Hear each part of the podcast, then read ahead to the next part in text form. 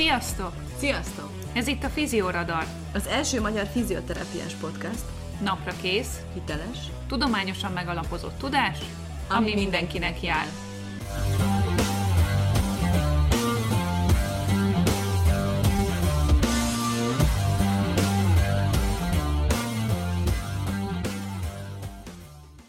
Sziasztok! Ez itt a Fizióradar újabb adása, én Kati vagyok, a Fizióradar egyik műsorvezetője, és mint mindig itt van velem műsorvezető társam, Edina. Szia, Edina! Szia, Kati! Sziasztok! Köszöntöm a kedves hallgatókat! Hogy vagy? Hogy telik a nyár? Hogy bírod ezt a hőséget? Nagyon jól, én szeretem.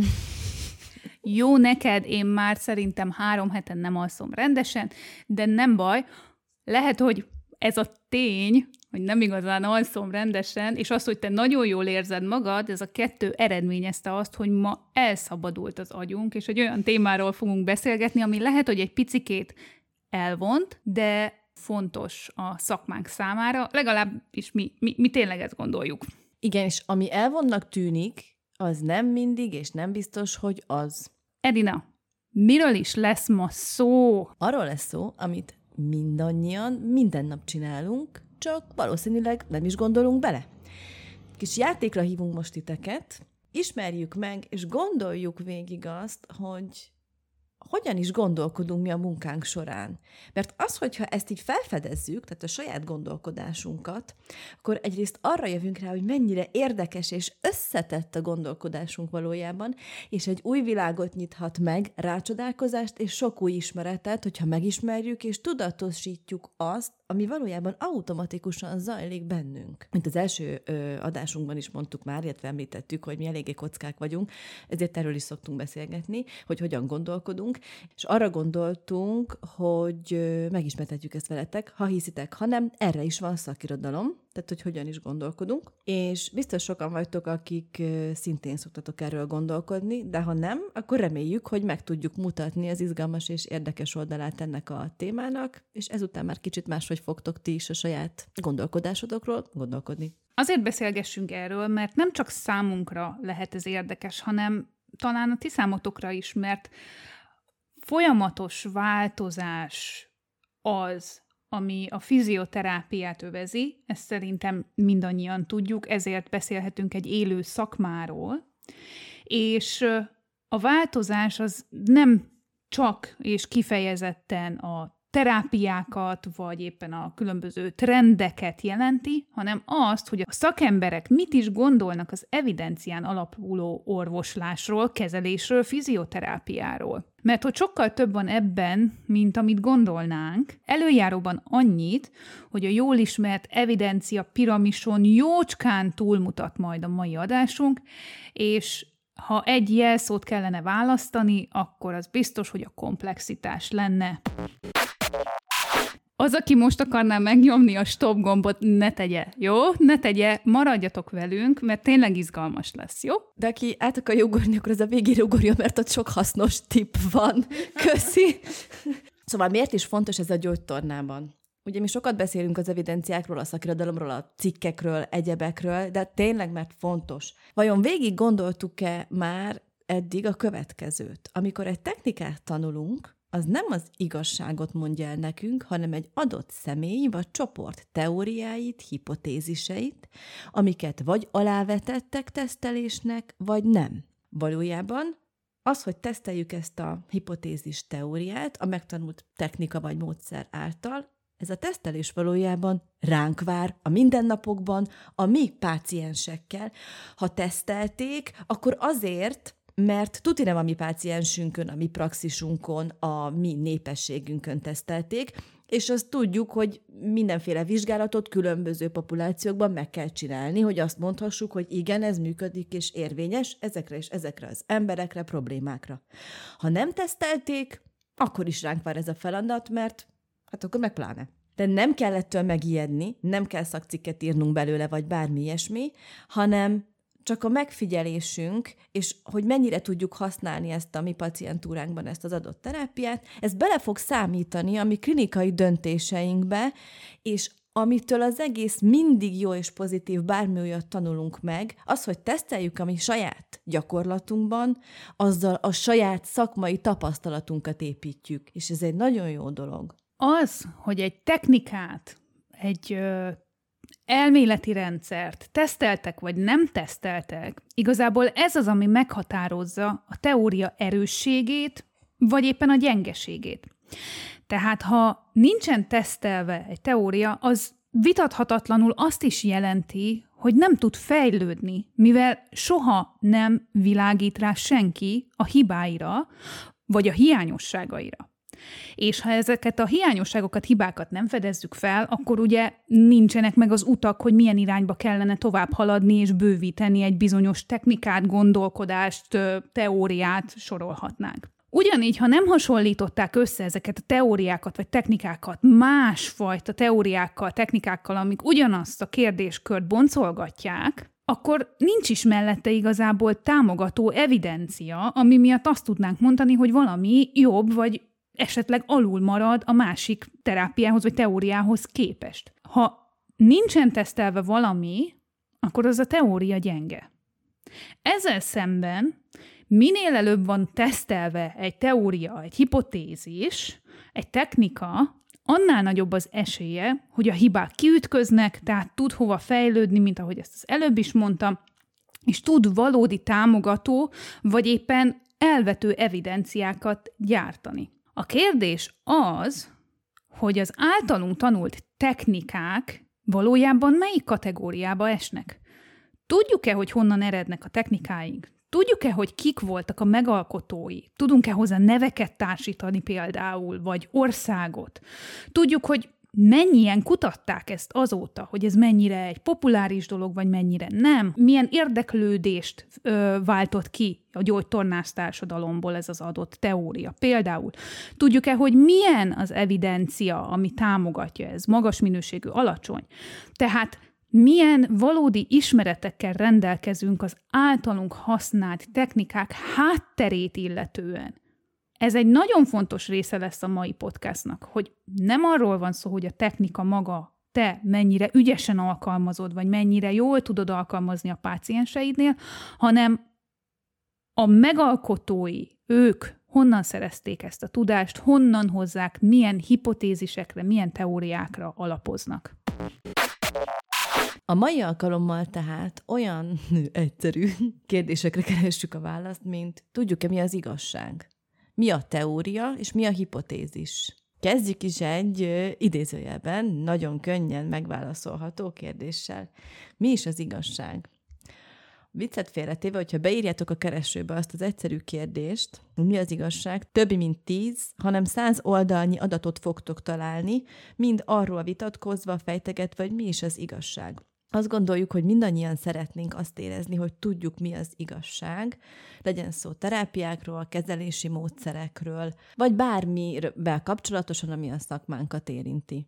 Az igazságérzet nagyon sokszor összefonódik, és néha már az evidencia szó szinonimájává válik, de ez a kettő nem azonos egymással. Tehát az első kérdésre igazából nem tudunk egyértelmű választ adni, nem tudjuk, hogy mi az igazság, ez mindig egyéntől, személytől fog függeni, amit te igaznak érzel, azt lehet, hogy én vagy Edina nem érzi annak, és az is lehet, hogy mi kettőnk között bizonyos témákban teljesen másképp gondolunk az igazságról. De ez rendben van így. Sőt, hogyha bizonyos elméletet támogat sok szakirodalmi adatvizsgálat, de ugyanannak mondjuk az ellenkezőjére is találunk adatokat, akkor is hogyan döntsük el, hogy most melyik az igaz? Szerintem inkább ez, szerinted inkább az. Tehát ezen a kérdésen muszáj tovább lépni, mert erre nem fogunk ma választ találni. Úgyhogy az igazság keresését tegyük is félre, és nézzük meg a következő kérdéspontot, az, hogy mi a teória. A teória egy feltételezés vagy gondolati rendszer, aminek szándéka az, hogy megmagyarázzon valamit, például egy jelenséget. Ezt jelenti a kutatók számára a teória konkrétan. Tehát a cél, a szándék az, hogy egy adott teóriát a kutatók szétbontsák apró elemeire, megnézzék, hogy ez valóban igaz-e, ugye idézőjelben vagy nem, erről majd később kitérünk, és azokból új információk és új teóriák épülnek fel, és így halad előre a tudomány. Erről Kuhnnak van egy nagyon fantasztikus könyve, amit be fogunk linkelni a podcast leíratba. Akit érdekel bővebben a teóriák és a tudomány fejlődésének a története, mindenképpen ajánljuk. A teóriák igazából keretrendszert nyújtanak a hipotézisek számára. Na jó, de akkor mi is a hipotézis? A hipotézis a specifikus jóslást, feltételezést jelent, korlátozott evidencia alapján. Mindig van hipotézised a munkád során, akkor is, hogyha nem vagy kutató. Minden páciens esetén hipotézisekből épül fel a gondolkodásunk. Na, erről beszéltünk, hogy lehet ebben még így nem gondoltunk bele.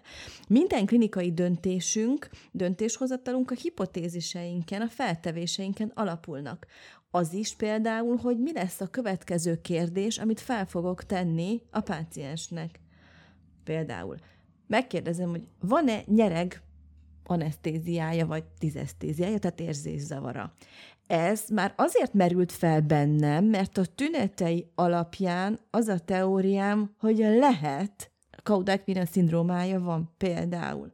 Vagy felhív valaki, hogy fáj a térdem, mit csináljak? Felhív egy páciensem. Akkor már megkérdezem, hogy történt valami? Mert azt feltételezem, hogy megsérült a térde. Az már egy hipotézis. És akkor vagy igazolódik, mert azt válaszolja, hogy igen, ráestem, vagy azt, hogy nem. De utána már tovább gondolkozok, jó, akkor fáj, akkor megint egy újabb hipotézis merül fel bennem, és az alapján teszek fel a következő kérdést. Kevés az információm, feltevéseim vannak, kérdezek, jön az info, és ez így halad az egész tovább, amíg nem lesz sok-sok információ, amiből összeáll egy olyan kép, amiből már tudok egy konkrét döntést hozni, és egy terápiát felállítani. Némi nemű hierarchiát tudunk felállítani. Minden teória hipotézisekből épül fel, amiket tudunk tesztelni, és ez amúgy számunkra egy nagyon jó hír. Nézzük is végig egy gondolatkísérlettel ezt az egész rendszert, hogy ez hogyan is épül fel. Bejön hozzád egy páciens, ugye neked csak alapból limitált információ áll a rendelkezésedre, mert nem tudsz mindent, nem tudod az igazságot. Ugye ezen az alap problémán már túllendültünk, tehát az igazságot nem tudjuk, viszont szeretnénk több információt megkapni. Tehát ez a páciens, aki bejön hozzád most, igazából annyi információt mondott el a telefonban, vagy e-mailben, amikor bejelentkezett hozzád, hogy kötött a csípője, és szeretnéd, hogyha segítenél neki abban, hogy ez javuljon ez a tünet. Benned, mint szakemberben már tudat alatt is több megtanult teória verseng. És az, hogy melyik fog megfogalmazódni, melyik fog a felszínre jutni, mi alapján kezded majd kezelni a pácienst, az nagyon sok mindentől függ. Úgyhogy tegyük fel, hogy a teóriáidból az izomfeszesség teóriája az, ami most a legerősebb benned, és ez az, amifelé azt érzed, hogy ez lesz itt a probléma, tehát a páciensnek van egy izomfeszessége, ami miatt az ő csípője mondjuk egy nyújtott lábemelésnél egyszerűen nem megy tovább 45 fok flexiónál. Akkor azt feltételezzük, hogy itt a hamstring izomnak a feszessége az, ami limitál minden. Ez a teória, ez az te elfogultságai tükrében fejlődött ki. Tehát ezek mindig ott vannak, ezek az elfogultságok, félreértés ne essék, mindenkiben, bennem is, Edinában is, mindegyikünkben. De ezekről már ugye korábbi adásunkban beszéltünk. Szóval az izomfeszesség teória mentén neked a feltevésed, tehát a hipotézised az lesz, hogy ahhoz, hogy nagyobb legyen a mozgástartomány, nyújtani kell az izmokat, tehát hosszabbá kell tenni az izmokat. Elindul a kezelés, és azt figyeled meg a gyakorlati munkád során, hogy itt bármilyen technikát alkalmazhatsz, hogy ismételt mozgásra mondjuk, vagy manuálterápiás technikára másodpercek alatt képes vagy növelni a mozgástartományt. Mi történik? És itt ellentmondásba ütközünk, mivel klinikailag bizonyított, hogy az izomhosszát nem tudjuk másodpercek alatt növelni. az izmokat nem tudjuk hosszabbá tenni ilyen rövid idő alatt. Ki hallgatta az előző adásunkat, emlékezhet, hogy például a Nordic Hamstring gyakorlat kapcsán is 3-4 hét után láttak konkrét hosszváltozást. Ez minimum napokba, de inkább hetekbe telik rendszeres tréning hatására, de semmiképp sem másodpercekbe. Tehát ez egy olyan helyzet, amikor a ténylegesen bizonyított empirikus tudásunk megdönti a teóriánkat. És ez a klinikai jogfejtés egyik alappillére.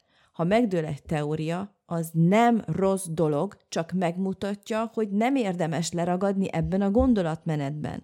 Attól függetlenül, hogy a teóriád megdőlt, a célod elérted, és ugyanolyan jó szakember maradsz attól, hogy megdől 1, 2, vagy 100, vagy 1000 teóriád a szakmai életutat során. Ez nagyon fontos.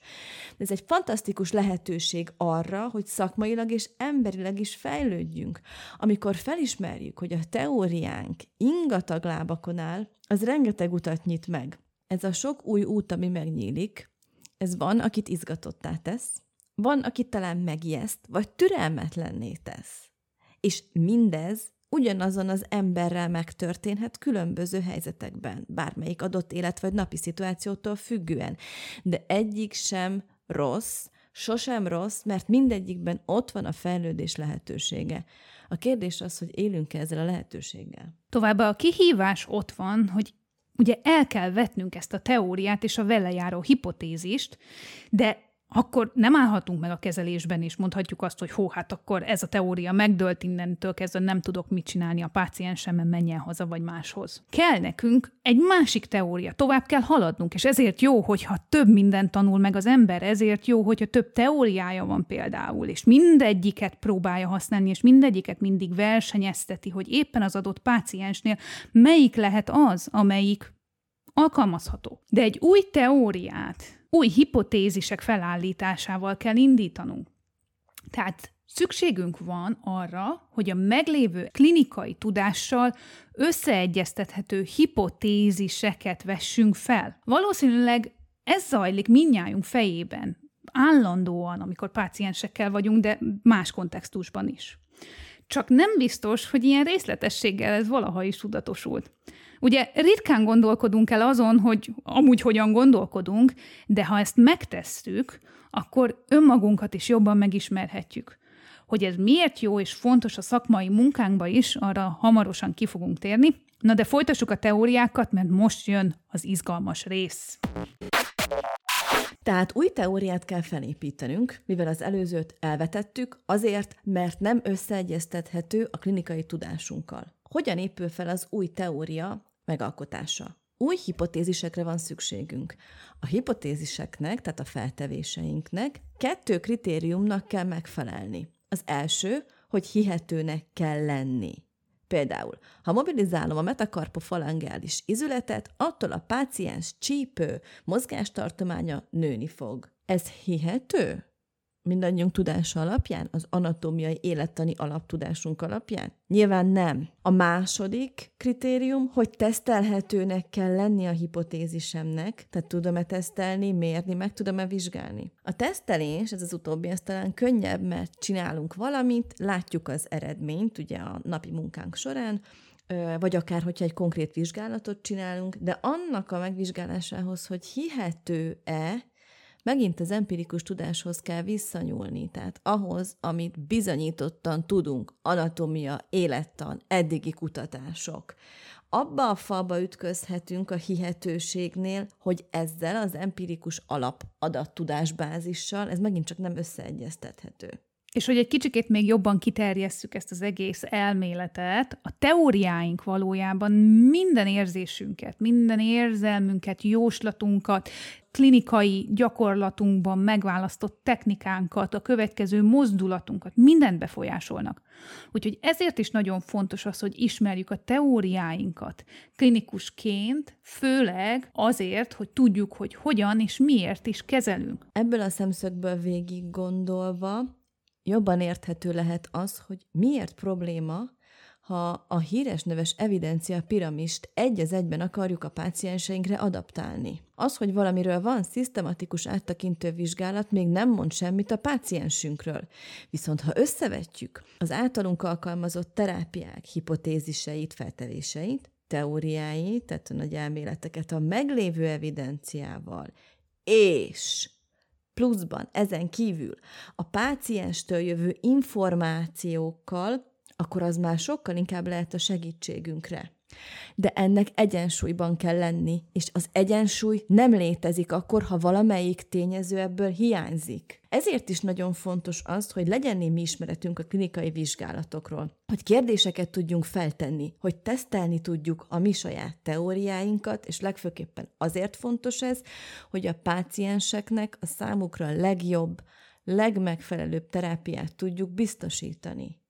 És igazából ez a fogalma az evidence-based fizioterápiának. Egy kicsit metaforikusan talán fel lehet ezt úgy fogni, ezt az egész rendelkezésre álló szakirodalmat, evidencia halmazt, mint egy iránytűt, ami a kezedben van. Elindulsz, és az utadat, hogy merre indulsz, azt te választod meg. És nagyon sok mindentől függ azt, hogy mikor és hogyan fogsz a célodhoz érni, lesznek elágazások, lesznek akadályok, kerülőutak, stb. De attól...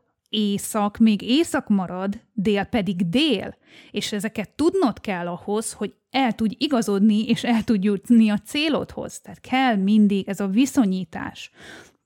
Az evidencia ezt a viszonyítást adja meg nekünk, és igazából az evidencia segítség a mi számunkra. Nem utolsó sorban pedig, akár az orvosokra gondolunk, az egész egészségügyi ellátórendszerre, és főként a páciensek is, mind azt várják tőlünk, hogy igazolni tudjuk, hogy mit és miért csinálunk. És itt jön be az, hogy miért fontos az, hogy milyen magyarázatot adunk nekik. Tehát milyen hipotézisekre, teóriákra alapozunk. Hihető-e, tesztelhető-e, és összeegyeztethető-e a jelenlegi globális, tudományos tényekkel. És azt, hogy mit miért csinálunk, azt néha meg kell tudnunk védeni. És ezt csak így tudjuk, ha ismerjük azt, hogy mihez viszonyítunk. Nagyon gyakran előfordul az, hogy egy módszer 10-ből 9 páciensnél nagyon jól működik. Aztán bejön a 10., és a 10. páciensnél nem működik, ott valami baj van. De nagyon fontos az, hogy ha nem működik a módszer, az nem azt jelenti, hogy a pácienssel van a baj, nem az ő teste nem veszi be a csodamódszert, nem bukott el a gyógytorna kezelések sorozatában, nem erről van szó. Tehát ha belegondoltok, nincsen olyan, hogy valami univerzálisan jó, nincsen egy univerzális orvosság, ami mindenkinek elveszi a fájdalmát, nincsen egy univerzális étel, amit mindenki meg tud enni, és nincsen tőle semmilyen emésztési panasza. Ha tudnánk, hogy van, ami mindenkire működik, olyan módszer, olyan teória, akkor az rengeteg manapság elérhető, tudományos, orvostani, epidemiológiai és szociológiai anyag erről az adott teóriáról vagy módszerről egy irányba mutatna, a javulás irányába.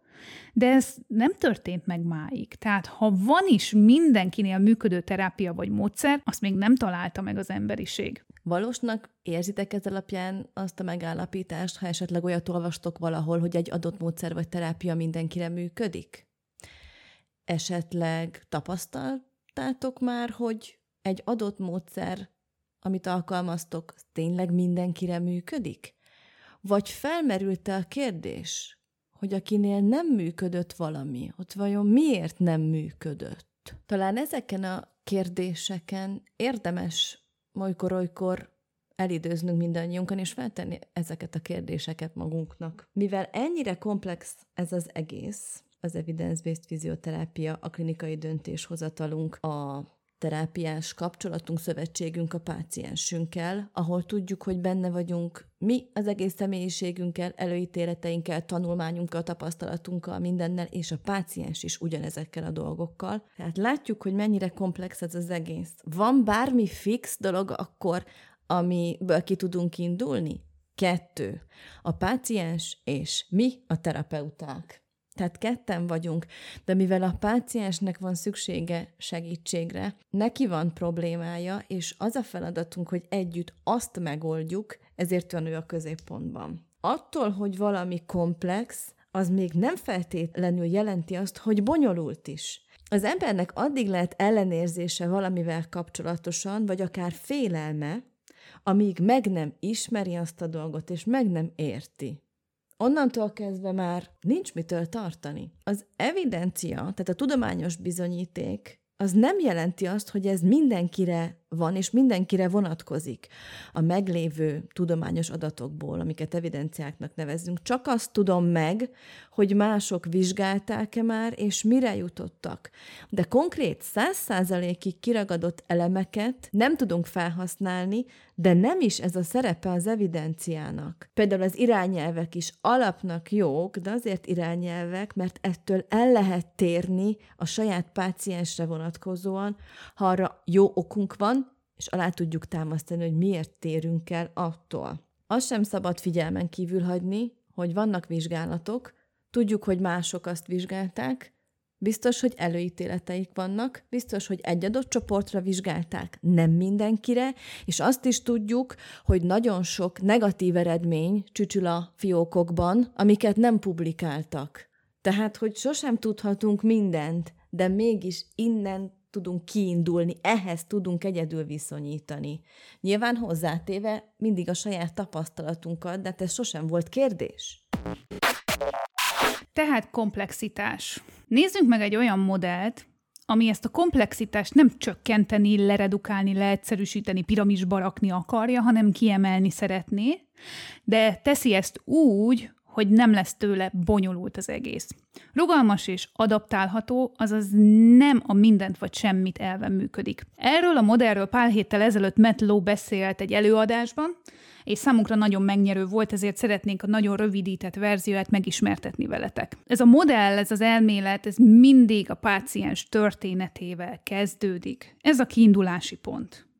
Nem a végpont, a kiindulási pont. Ezután elindul egy folyamatos visszacsatolás, egy interakció, a meglévő általános tudás, a patofiziológia lehetősége, azoknak előfordulási aránya, a te, mint fizioterapeuta klinikai tapasztalata, és a klinikai kutatások között. Tehát itt már van 4 szereplő, ami folyamatosan interakcióban van egymással. Ehhez csatolódik a személyes tapasztalatod, neked, mint terapeutának, az te megelőző testi élményeid, az elvárásaid, a kultúrád, a szociális környezeted, és a már említett saját filozófiád, az, hogy te mi alapján, milyen teóriák alapján gondolkodol. Ugyanez megvan a páciensben is, ezt ugye Edina az előbb említette, tehát ugyanezekkel a tulajdonságokkal rendelkezik a páciens is, és az ő karakterisztikáit kell nekünk előtérbe helyezni a sajátjainkkal szemben, hiszen mi a páciensnek szeretnénk segíteni. Ettől lesz valami igazán páciensközpontú.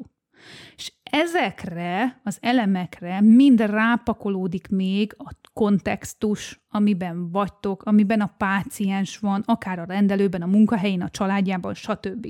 És ez az egész fog egy koherens egységet alkotni, ami alapján valódi klinikai döntéseket lehet hozni a pácienssel együtt. Amiket elmondtunk, az tömör összefoglalója volt azoknak a filozófiai irányzatoknak, amik jelenleg az evidencián alapuló fizioterápiával foglalkoznak. Reméljük a podcast végére az a fogalom, hogy evidence-based fizioterápia átalakult egy kicsit bennetek, és látjuk együtt, hogy folyamatosan visszacsatolunk a meglévő tudományos bizonyítékokra, viszonyítunk ahhoz, tudatában vagyunk, és valamilyen módon mindig szerepet játszik a döntéshozatalunkban, a szakmai klinikai döntéshozatalunkban. Nem egyenlő tehát az evidencián alapuló gyógytorna fizioterápia azzal, hogy egy kutatási eredményt ráhúzok egy az egyben a páciensre, de az is igaz, hogyha nincs olyan kutatás, ami arról szól, amit éppen csinálunk, az ne lehetne később evidence-based.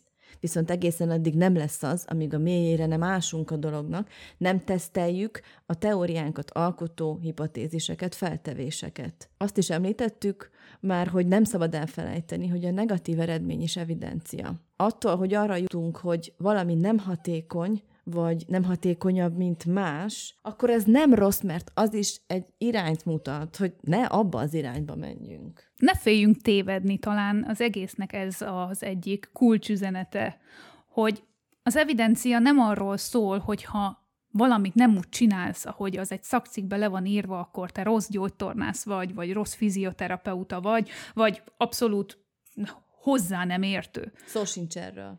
Arról van szó, hogy az evidencia megengedi neked azt, hogy ha mást tapasztalsz a klinikumban, akkor teszteld a saját hipotézisedet, és viszonyítsd a meglévő eddigi információhoz, hogy keresd benne valami logikát, keresd benne valami értelmet.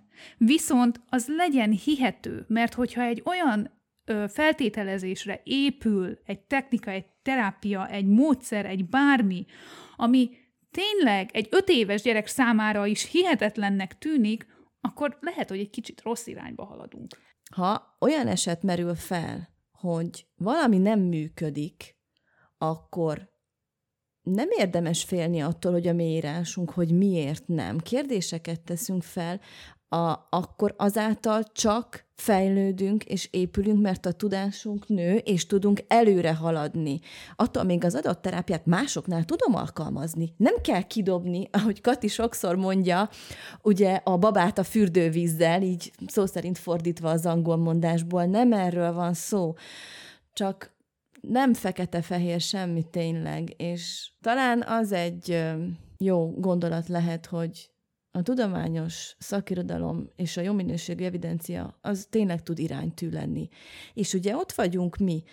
Ki mondja, hogy te nem építhetsz magad, akár a saját praxisodban, vagy a kollégáiddal együtt, vagy a klinikai osztályoddal együtt új evidenciát, új tapasztalatot. Nem azt tapasztalod, mint ami le van írva?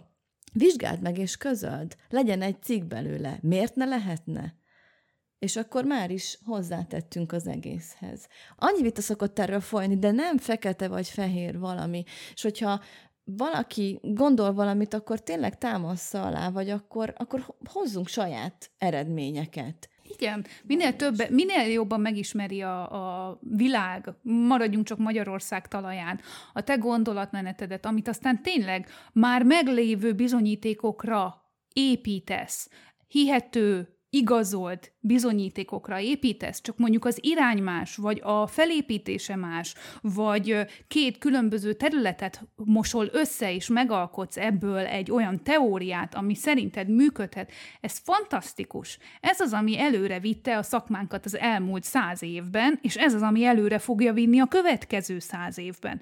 És az, hogy mi belecsatlakozunk-e ebbe a folyamatba, vagy nem, vagy csak megfigyelői maradunk, az végső soron rajtunk múlik. Rajtad, rajtam, Edinán, mindenkin, aki most végez gyógytornászként. Tehát, hogy tegyünk a szakmánkért, és legyünk építői, de ennek az alapköve mindenképpen az kell, hogy legyen, legalábbis a tudomány szerint, megint ugye ehhez csatolunk vissza, de hogyha nem hihető az alapja annak, amiről beszélünk, akkor az egész egy lufi. Nem tudom, hogy fogalmazzak, nekem azok az emberek, szakemberek, gyógytornászok, akik kutatásokat is csinálnak folyamatosan, olyan csodálatra méltók, akik meggyőződéssel voltak egy adott módszer vagy terápia mellett, és aztán, amikor felismerték, hogy nem ez a jó út, akár részei voltak egy paradigmaváltásnak bizonyos kezelésekben, ők utána tudtak váltani, és az új irányban ugyanolyan lelkesedéssel kutatnak, kimondják, hogy igen, tévedtünk, nem működött, sok esetben nem működött, volt, amikor működött, de sok esetben nem működött, nem elegendő, ezért új irány kell, keressünk, kutassunk mást. Semmi nem történt velük attól, hogy elismerték, hogy nem úgy van, ahogy gondoltuk. Sőt, talán pont az a jó, hogy ez történt velük, ők fejlődtek ezáltal, hogy merték kimondani, és tükörben néztek. Nem lettek semmivel kevesebbek, ugyanúgy ott vannak a szakmában, ugyanúgy publikálnak, és mi is fejlődünk általuk, mert példát mutatnak ezzel a hozzáállással. Elkerülhetetlen az, hogy néha akár pálfordulás történjen így a tudományban, mert azt nem tudjuk kikerülni, hogy a technika fejlődjön. És nagyon sok mindenre a technikai fejlődés, akár a képalkotókról beszélünk, akár különböző, kütyükről, elektronikai cuccokról, szenzorokról, ezek nagyon nagy léptékben fejlődnek, sokkal jobb minőségű méréseket tudnak adni, olyan dolgokat is tudunk már mérni velük, amiket korábban nem, a képalkotókon olyan háromdimenziós képeket színesbe, olyan szinten tudják ábrázolni a szerveket, hogy fantasztikus, és afelé megyünk, hogy mindezt funkcionálisan, tehát mozgás során, álló, ülő emerben látják a szerveket különböző mozgásra, akár, mit tudom, Valsalva manőver közben, ezeket látjuk. Tehát, hogyha egy olyan teória volt, amíg nem láttuk ezeket, hogy mi történik valójában, mert nem volt olyan fejlett a technológia, addig megállt a helyét, de van, hogy a technológia maga megdönti ezeket a teóriákat. Vagy, ha nem magát a hatékonyságát, akkor az, hogy mitől működik. És attól, hogy valami mástól működik, mint ahogy eddig gondoltuk, az nem rosszabb, csak lássunk tisztán. Roger Kerryék cikkében van egy leegyszerűsített sémája Kuhn könyvéből származó modellnek, ami pont ezt taglalja, amit Edina az előbb elmondott, hogy a tudomány fejlődése az csak és kizárólag úgy valósulhat meg, hogyha most elfogadott evidenciához képest az idő előre haladtával egyre több ilyen kis eltérő, kitérő eseményeket észlelünk, hogy valakinél nem működik, őnála sem működik, de ez nem így volt, ennek úgy kellett volna lennie, de nem így történt meg. Tehát egy csomó tapasztalat, ami nyilván a tudományos kutatásokban is megmutatkozik, de a te saját praxisodban is megmutatkozik, és ez egy krízishez vezet, ami igazából azt jelenti, hogy már nem tartható tovább az a teória, az az elmélet, azok a hipotézisek, ami alapján eddig dolgoztunk, és utána jön egy forradalom, egy tudományos forradalom, amikor ugye újra meglovagoljuk az újonnan jövő információkat, az újonnan jövő evidenciákat, ezeket beépítjük, és egy újfajta, még éretlen tudomány alakul ki, ami aztán később átveszi a norma helyét. Már jócskán benne vagyunk a nyárban. Reméljük, hogy mindenki nagyon klassz nyaraláson van már túl, vagy ezután készül rá. Egyrészről, hogyha sikerült felkelteni az érdeklődéseteket, így az egész podcast sorozatunkkal, és kedvet kaptatok és lelkesedést ahhoz, hogy ti is magatok beleugorjatok, ne csak az úszómedencébe vagy a tengerbe, hanem az evidenciák medencéjébe is, akkor adunk pár tippet, hogy ha valaki nem is feltétlenül tudja, hogy most merről is kezdje ezt, akkor hogyan teheti meg. Másrészt pedig jó kis gyötornász kockák révén azt fogom javasolni, hogy utazás közben is ne csak zenét hallgassatok, hanem akár podcastot is. Tehát, ha szeretnénk keresni bármit, akkor kezdhetjük azt konkrétan adatbázisokban, szakcikkekre, de strandon vagy utazás közben, ahogy az előbb is mondtam, zenehallgatás közben beleférhet egy-egy podcast. Rengeteg szakmai podcast van, minden témában és több nyelven. Ha németül tudsz jobban, vagy spanyolul, franciául, úgy keresd rá, és hallgass azon a nyelven. De ha nem vagy magabiztos a nyelvtudásodban, attól még próbáld meghallgatni, mert lehet, hogy többet fogsz érteni belőle, mint gondolnád. Sok szakmai folyóiratnak is van podcastja, blogja. Ha nem is olvasunk el egy cikket, attól rá tudunk keresni a cikkhez tartozó, vagy a szaklapnak hozzátartozó blogjára, vagy a podcast adására, ahol erről a cikkről beszélgetnek. Social media, Facebook, Instagram, és külföldön főleg a Twittert használják, ezért a Twitter oldalakon feliratkozva rákeresve szintén szaklapokra, kutatókra, weboldalak vagy szakmai csapatoknak a társulására, akik egy adott témával foglalkoznak vagy kutatnak. Hogyha ezeket az oldalakat követjük, akkor ott a legfrissebb infókat, meg nagyon sok jó tartalmat találhatunk. De hogyha ma hallgatott szöveg mellé szívesen néznétek inkább ábrákat, akkor keressetek rá a Trust Meadre, vagy a Physio Networkre. Ezeknek az oldalaknak is vannak blogjaik, és nagyon jó összefoglalóik. Például a Physio Network minden hónapban 12 szakcikket dolgoz fel, különböző szakembereket kérnek fel arra, hogy összefoglalják őket érthető nyelven, egyszerűen. Igen, ezek fizetősek, de hogyha úgy gondolod, hogy szeretnél belekukkantani, hogy ez neked milyen, azért mindegyik ad neked egy kis ingyenes egyhetes vagy kéthetes hozzáférést, csak ugye itt ne felejtsd el lemondani, hogyha esetleg azt gondolod, hogy ez mégsem neked való. Szakmai szervezeteknek is vannak social media oldalai, vagy akár YouTube csatornái. Például a Nemzetközi Fájdalom Társaságnak a webinárjait ingyen meg lehet nézni a YouTube csatornájukon. És egyik visz a másikba. Hallok valamit, vagy megismerek egy kutatót, vagy egy gyógytornászt, aki egy adott témával foglalkozik. Például a futás. Követem Twitteren. Látom, hogy ő kiket követ. Jé, ők is a futással foglalkoznak, csak kicsit másképpen. Szintén gyógytornászok, vagy szakemberek, vagy bárki. Engem is érdekel, őket is követem.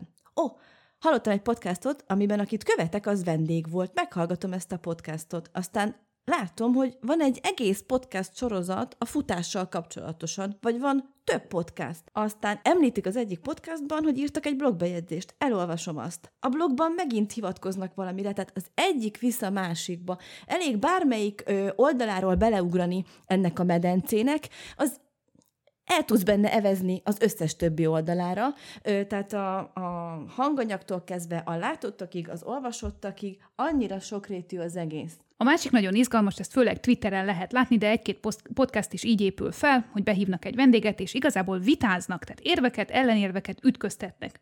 Ami nagyon érdekes lehet, mert végigvehetsz egy kutatónak a gondolatmenetén, hogy ő milyen érveket, milyen elfogultságokat, például milyen elfogultságok bukkannak fel az ő személyében, úgyhogy ezek mind-mind segíthetnek téged. A clinical reasoningben segíthetik azt, hogy hogyan gondolkodj, vagy hogyan érveljél egy adott téma iránt, milyen irányban érdemes tovább menni, és azért nagyon-nagyon magas minőségű vitákba tudsz beleszállni, és néha nagyon izgalmas, hogy végül is ki fog kijönni nyertesként idézőjelben, és azért egy tükröt is mutat saját magunkról is, hogy mi inkább kifelé vagyunk elfogultak. És nem utolsó sorban ez rávilágít arra, hogy mik a hot topicok ma a nemzetközi szakmában, mi az, ami tényleg vitatárgya, és mi az, amiből még nincsen egyáltalán konszenzus, és tényleg mi az, ahol nekünk is érdemes talán egy kicsikét kritikusabbnak maradnunk.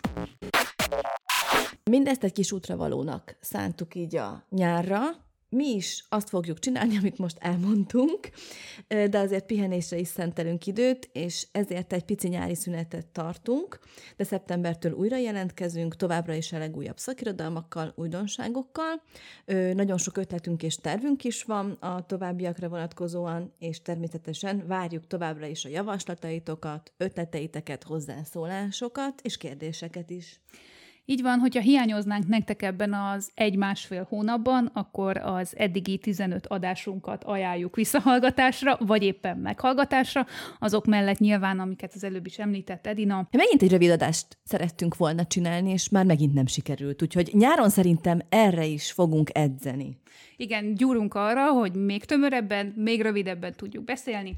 Pihenjetek ti is, töltődjetek fel, és hát nagyon hamar el fog repülni ez a 1,5 hónap, úgyhogy azt tudom mondani, hogy hamarosan találkozunk. Vigyázzatok magatokra! Kövessetek minket Facebookon és Instagram oldalunkon, és hát addig is tényleg várunk mindenféle e-mailt, kommentet, azért nem a világ végére megyünk, elérhetőek maradunk. Sziasztok!